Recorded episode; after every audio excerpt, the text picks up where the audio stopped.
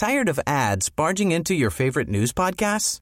Good news. Ad-free listening is available on Amazon Music for all the music plus top podcasts included with your Prime membership. Stay up to date on everything newsworthy by downloading the Amazon Music app for free or go to amazon.com slash news ad free. That's amazon.com slash news ad free to catch up on the latest episodes without the ads.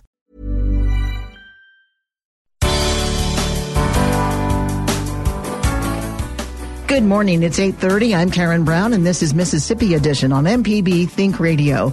On today's show, after much debate, an education funding bill squeaks past a key deadline. Find out why a key education group has concerns. Um, it's very frustrating. Again, this issue is so very important and it deserves um, sincere deliberation and a thoughtful process, and it can wait. Then, a controversial bill to dissolve the Arts Commission appears dead for now. Find out what the agency's director says that means for his organization. And hear the surprise of a longtime lotto proponent after an unexpected lottery bill survives the committee process. That's all coming up. This is Mississippi Edition. Mississippi could still see a new education funding formula this legislative session, even though the specifics were not discussed in any committee. Senate Education and House Appropriations Committees passed placeholder bills, often called dummy bills, that could be filled in with more details later. Some say they just need some more time to review the recommendations offered by the education policy firm EdBuild. Opponents say the move is a way to keep those recommendations out of the public eye for as long as possible. Nancy Loome is with an advocacy group called the Parents Campaign. She says parents are concerned about the passage of dummy bills just before yesterday's committee deadline. Well, it's just very disappointing. Here we are on deadline day, late in the afternoon, and legislators were asked to vote on dummy bills um, in both chambers, the House and the Senate. So we still don't know what they are proposing. The only thing that we know is that indications are from the governor and lieutenant governor that they want to remove from the books the formula that tells the legislature the level at which schools should be funded and replace it with something that provides no formula at all for determining how schools should be funded. Um, so there will be no way to hold legislators accountable. Uh, funding for public schools will be left entirely to the discretion of the legislature if, if that indeed becomes law, which is very disappointing and distressing for our children. So, what is your fear? Our fear is that that's what we'll get in the 11th hour. Um, they haven't been willing to bring forward anything um, concrete yet to let us see what it is, and so parents are extremely concerned, very frustrated. They're frustrated that they haven't been involved in the process, that it's been secretive, uh, that it's being rushed. Our children's education is more important than that, and it, it deserves serious deliberation and a much better effort than what we're getting. Why do you think in your opinion, that it has been secretive? Well, clearly, um, whatever it is that they're considering doing is not something they want to share with the public. And so, um, beyond that, I don't know. I don't know. Um, it's very frustrating. Again, this issue is so very important and it deserves uh, sincere deliberation and a thoughtful process, and it can wait. There's no reason to rush this. We can, we can take our time and do it right. Legislators can come back in a special session or can come back next year. Um, so that's what we hope will happen. We hope better minds will prevail. Uh, we know that legislators are hearing from voters that they don't like this process and they want it to slow down. And so we hope that they will listen to the voters back home and do the right thing for our children. Okay, Nancy, thank you very much for being on the program. We do appreciate your time. Thank you so much for having me. Nancy Loome of the Parents Campaign with MPB's Mark Rigsby. Representative Richard Bennett sits on both the Appropriations and Education committees in the House.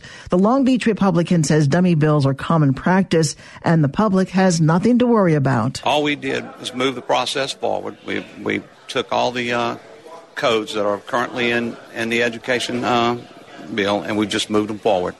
What does that mean? It means that the that's work in process. We're going to continue to work on this till we come back with the bill. Right now, it's uh, pretty much an empty bill outside of the transparency that we did. Explain the amendment for us. The amendment, all it does is is make it uniform of how we're accountable for the tax, the dollars spent in the schools. whether it's going in the classroom, whether it's going to administration, whether it's going to special ed, whether it's going to vocational. It is uniform throughout so we can compare apples to apples whenever we're looking at what districts are doing. So it makes it uniform throughout the state on how the data is um, is accounted for. Well, looking at EdBuild, how, what elements are you going to take from that? If you're talking about the bill going forward, we're going to look at all of their uh, recommendations, and we're going to take some of them, and some of them we're not. And uh, I think it's a misnomer out there that districts are going to lose a lot of money because I think that's real premature to say.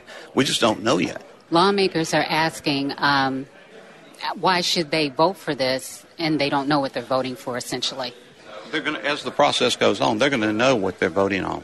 We're not going to bring out anything here that the uh, legislature doesn't know what's happening. This gives us time to work on it and not rush it. The legislature is going to go through those recommendations, and we're going to see what works and what doesn't work for us. And you think you can do that in 60 days? I do. We're going to try. If not, we'll back off of it. But if we can't do it, but we're going to try. We're going to give it all we got. I don't think we're going to touch the 27% rule. And I am pledging to you that that is what I'm working towards these things. Me as an individual cannot bring forth anything. It has to be the legislature and the committee. These are things that I myself say we're going to do moving forward. What I want to do is I want to, I want to try to make everyone whole. I don't want anyone to have to lose money. And I would like to see um, see this be implemented over a five, seven year plan. Why not hold up for a year? Well, we may have to. We don't know yet. We've got to wait and see what happens and how it goes forward. Why would you hold up if you can work something out and you can get things moving? It's, the education system and the formula is broke. Because it's broke, I think that we need to have a better formula as soon as possible. But if we can't do it within that time frame, then we won't. So we're not going to bring out something that's that's not a good product. Representative Richard Bennett speaking with our Desiree Frazier. A controversial bill to dissolve the Arts Commission appears dead for now. Find out what the agency's director says that means for his organization next. This is Mississippi Edition on MPB Think Radio. Hi, I'm Dr. Rick DeShazo for Southern Remedy. Each Wednesday, we answer your calls on health issues of interest to you. They range from medical questions on kids, young adults, baby boomers, and seniors whatever you need to know. Join me for Southern Remedy this morning at 11 on MPB Think Radio.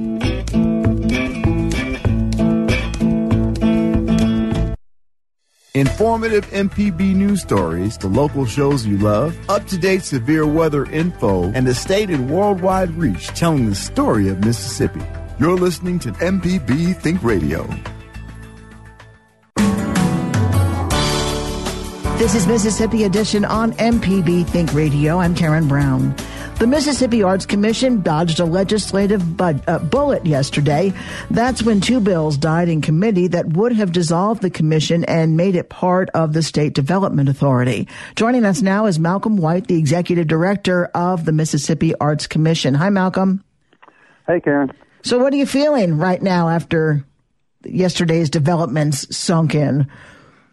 Well, certainly relieved, but understanding that there is some sort of a problem uh, that needs to be mended. And so uh, we get up this morning, we go back to work on the people's business and making sure that the arts are delivered to every corner of the state and that uh, children have access and everybody has access and equity. And then try to figure out, you know, what was the origin of this and, and what can we do to repair that so we can keep the um, Arts Commission independent uh, and moving forward. When we talked to you last week, you were still in shock, and, and at that time, you told me you had no idea where this came from. You didn't see it coming at all. You were blindsided. Have you learned more about the motivation and possible motivations of this? Well, certainly I've read what has been published um, in the media and on social media, but no, I, I no one has come to me and sort of explained it to me. Uh, I, I'm a fairly intelligent guy. I can put a few dots together, and I'm going to sort of pursue that. We've been pretty uh, preoccupied uh, with trying to rally the troops, uh, and we have a great uh, debt of gratitude to the Mississippi legislature and to Chairman Reed and to Chairman Clark uh, for allowing these bills to die in these committees. We know it's not over until it's over, or as they say in the opera world, to the fat lady sings. But we we know we have work ahead, and that's what we get up today and begin. How much of that work would include uh, letting the state know what the Arts Commission does? I think that's a great point. Uh, perhaps we've not done uh, the job we need to do in advocacy uh, and telling our own story. So we will certainly uh, take uh, from this, take that lesson from this, and do a better job of telling our story, staying in touch with our communities. Uh, I think uh, people really are energized uh, by this. Uh, I may be tired, but they're energized. So it, it's a good thing. I think what you'll see come out of this is a very strong statewide advocacy um, effort and maybe a better relationship uh, with lawmakers and policymakers. The Arts Commission and the Development Authority are, are very different in their goals. The Development Authority is very outward looking to bring business and tourism into Mississippi. The Arts Commission seems more inward focused, supporting Mississippi's existing arts community. How could the two agencies work better together to accomplish what leaders say they wanted from these bills without actually merging those agencies? Well, we will be willing to sit down anytime, anywhere and have a discussion about that. One of the surprising things about all of this was that we are doing that. We have many partnerships with MDA and Visit Mississippi, the tourism uh, arm of MDA. And as you know, I worked there for three years, and we developed these partnerships, and we have a great amount of team uh, synergy out there working with MDA. We work collaboratively in the Creative Economy Initiative. We do uh, um, a lot of training around uh, presenters and festival workshops, and we work on the blues trail and the country music trail uh, together in the civil rights work. We do lots and lots of things together. Um, but this is, you're right, this is a, a philosophical uh, question of, you know, we develop product, they promote it we we give communities and artists and schools arts tools uh, and, and to develop uh, what they're trying to do in their communities, their schools, uh, and as artists. And we work with MDA all the time, but we do not need to be under the MDA executive branch umbrella. Interesting because, as you said, you are sort of giving life to the creativity in the state uh, helping out the artist, whereas MDA is looking to promote the art that's already here to outside businesses and, and entities that might be interested in Mississippi. So, how do you answer that in that the arts that are already here may not already be here if you weren't supporting them?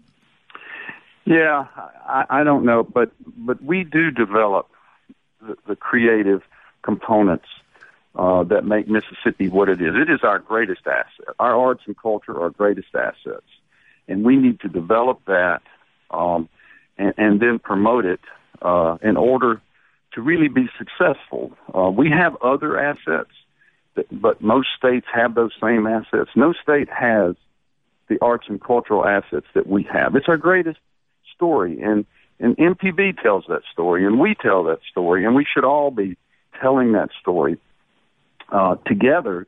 Uh, but we do not all need to be put in uh, to one agency uh, in order to do that. We need independence in order to really be uh, effective in our work. Back to the uh, issue at hand, the bills died in committee. Are you concerned about those bills or the idea of the merging comes back? Well, certainly. I know there is uh, something referred to as a zombie a zombie bill where they can be cobbled back together and reintroduced. We will be uh, diligent about keeping our eye on that. We hope that's not the case.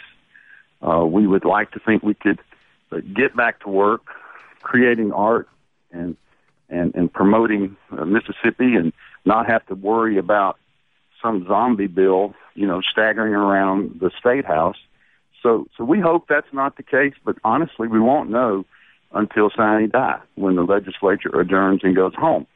But we aren't going to spend our precious public hours uh, standing around the Capitol. We are busy at work uh, on a strategic plan, on working in creative economy, working in schools. We've got teacher training um, sessions going on up in Tupelo right now. We had a big roundtable in Hattiesburg yesterday. There's much work to be done, and we do not be, need to spend our hours being distracted about uh, potential bills that floating around uh, in the legislature. We're going to stop right there. Malcolm White uh, heads the Mississippi Arts Commission. Malcolm, thanks so much. Thank you. We'll hear the surprise of a longtime lotto proponent after an unexpected lottery bill survives the committee process. That's coming up after a Southern Remedy Health Minute. This is Mississippi Edition on MPB Think Radio. Aaron, who's called in from Arkansas. Mary in Ocean Springs. Marlou is on the line in Jackson. Rachel is in Clarksdale. At MPB Think Radio, we are everywhere you want to go. Sardis, Henleyville, Greenwood, Jackson, Oxford, Ocean Springs, Meridian, Hattiesburg, and we're going to Memphis. So go anywhere you want. We'll be right there with you. MPB Think Radio, where Mississippi is our mission.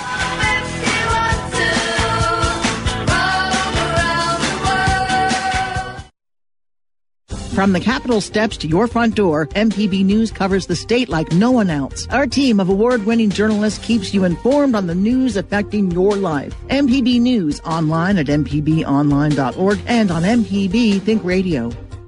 I'm Dr. Susan Buttross, Chief of Development and Behavioral Pediatrics at the University of Mississippi Medical Center, and this is a Southern Remedy Health Minute.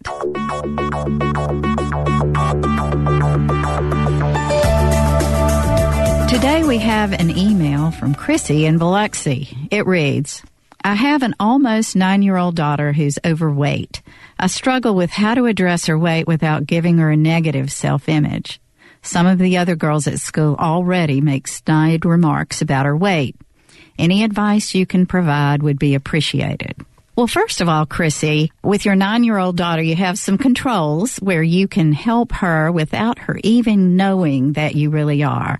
The first thing you can do is make sure that you model good behavior, that you have healthy foods in your home. Try to make sure that the snacks in your house are things like fruits, fresh fruits and vegetables, and try to do away with the chips and the chocolates and sugars that you have in the house. The other thing that you can do is to make sure that you help her engage in exercise. Nine year old children are growing, and so it's pretty easy to just make sure that they get good exercise and eat healthy. You don't really have to restrict calories very much. A little trick, though, if you feel like she's eating too much, you can use a smaller plate, smaller servings, and make sure that when she goes for seconds, that you encourage her first to have a glass of water.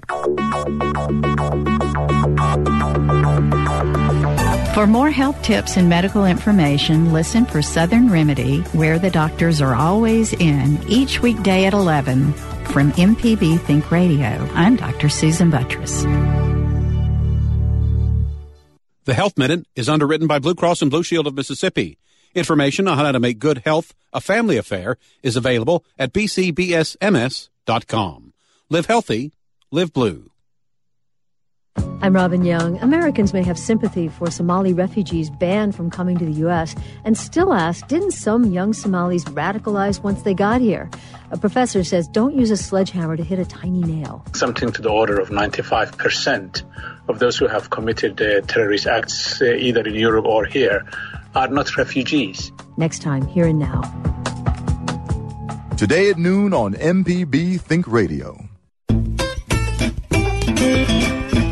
Hi, I'm Dr. Rick DeShazo for Southern Remedy. Each Wednesday, we answer your calls on health issues of interest to you. They range from medical questions on kids, young adults, baby boomers, and seniors. Whatever you need to know. Join me for Southern Remedy this morning at 11 on MPB Think Radio.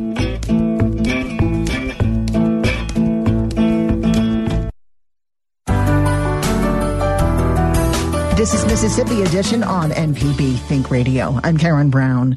A state lottery in Mississippi is one step closer to reality. That's because the House Judiciary A Committee unexpectedly voted yesterday to create one. A bill before the committee was originally about determining whether defendants are mentally fit for trial, but the bill was overhauled completely by the committee and now would implement the lottery. Governor Phil Bryant recently said the state should consider a lottery, while House Speaker Philip Gunn of Clinton opposes the idea. A longtime proponent of the lottery is Representative Alyce Clarke. The Jackson Democrat says she was surprised to hear about the lotto bill. It was a shock to me, but I am elated to know that the bill is possibly, could possibly be on its way. And I say could possibly be because there are so many people, House members and constituents and people all around the state who've been asking about when are we going to get a lottery? When are we going to have to stop driving across the land to buy our ticket and to help other people. Why can't we start helping ourselves? So the action that was taken um, might just be, might be a lottery on the way, and I certainly hope it is. This was not expected coming out of the Judiciary Committee. Is that something that you expected, and did, were you surprised that it was actually a, a Republican led effort? Oh, no, they know we need some money just like I do. It doesn't make any difference whether I didn't expect it to be a Republican, but there are good Republicans just like there are good Democrats. And I'm thinking it's just somebody who knew that it was a good sense thing to do. When you heard the governor in his State of the State speech, ask for dialogue on possibly creating the lottery and making it happen, what was going through your mind? I was elated that he was willing to sit down and talk about it. And I think that's what we need to do about a lot of other bills that we need to get. We need to sit down and talk about it. And that was his idea of what we need to. And apparently, maybe he was talking to somebody or has been talking to somebody about it. I hope that's what's happened. You have been a strong supporter of a lottery, and you've been en- entering bills each session over and over that have died. Is this the session where we're finally going to see a lottery, do you think? I am not sure, but I certainly hope it is. I keep telling people I hope that one day, while I'm still alive, we will have a lottery, and this might be the year. And what would bringing a lottery to Mississippi mean for other programs when we're bringing in more money and we're talking millions and millions of dollars? Oh, it could mean a lot. It just could mean so much for our educational system. It could make so much for our general fund, depending on where we decide to put it. But wherever we put it, I know it could be a help to our state because we know our state needs the money and we need to do everything we can to help in all of the places we can. So, me, this is just one of the places that we can be doing something to help ourselves. Representative Alyce Clarke with MPB's Mark Rigsby. In other news, interim Jackson University president Rod Paige says his top priority is to resolve the university's financial issues.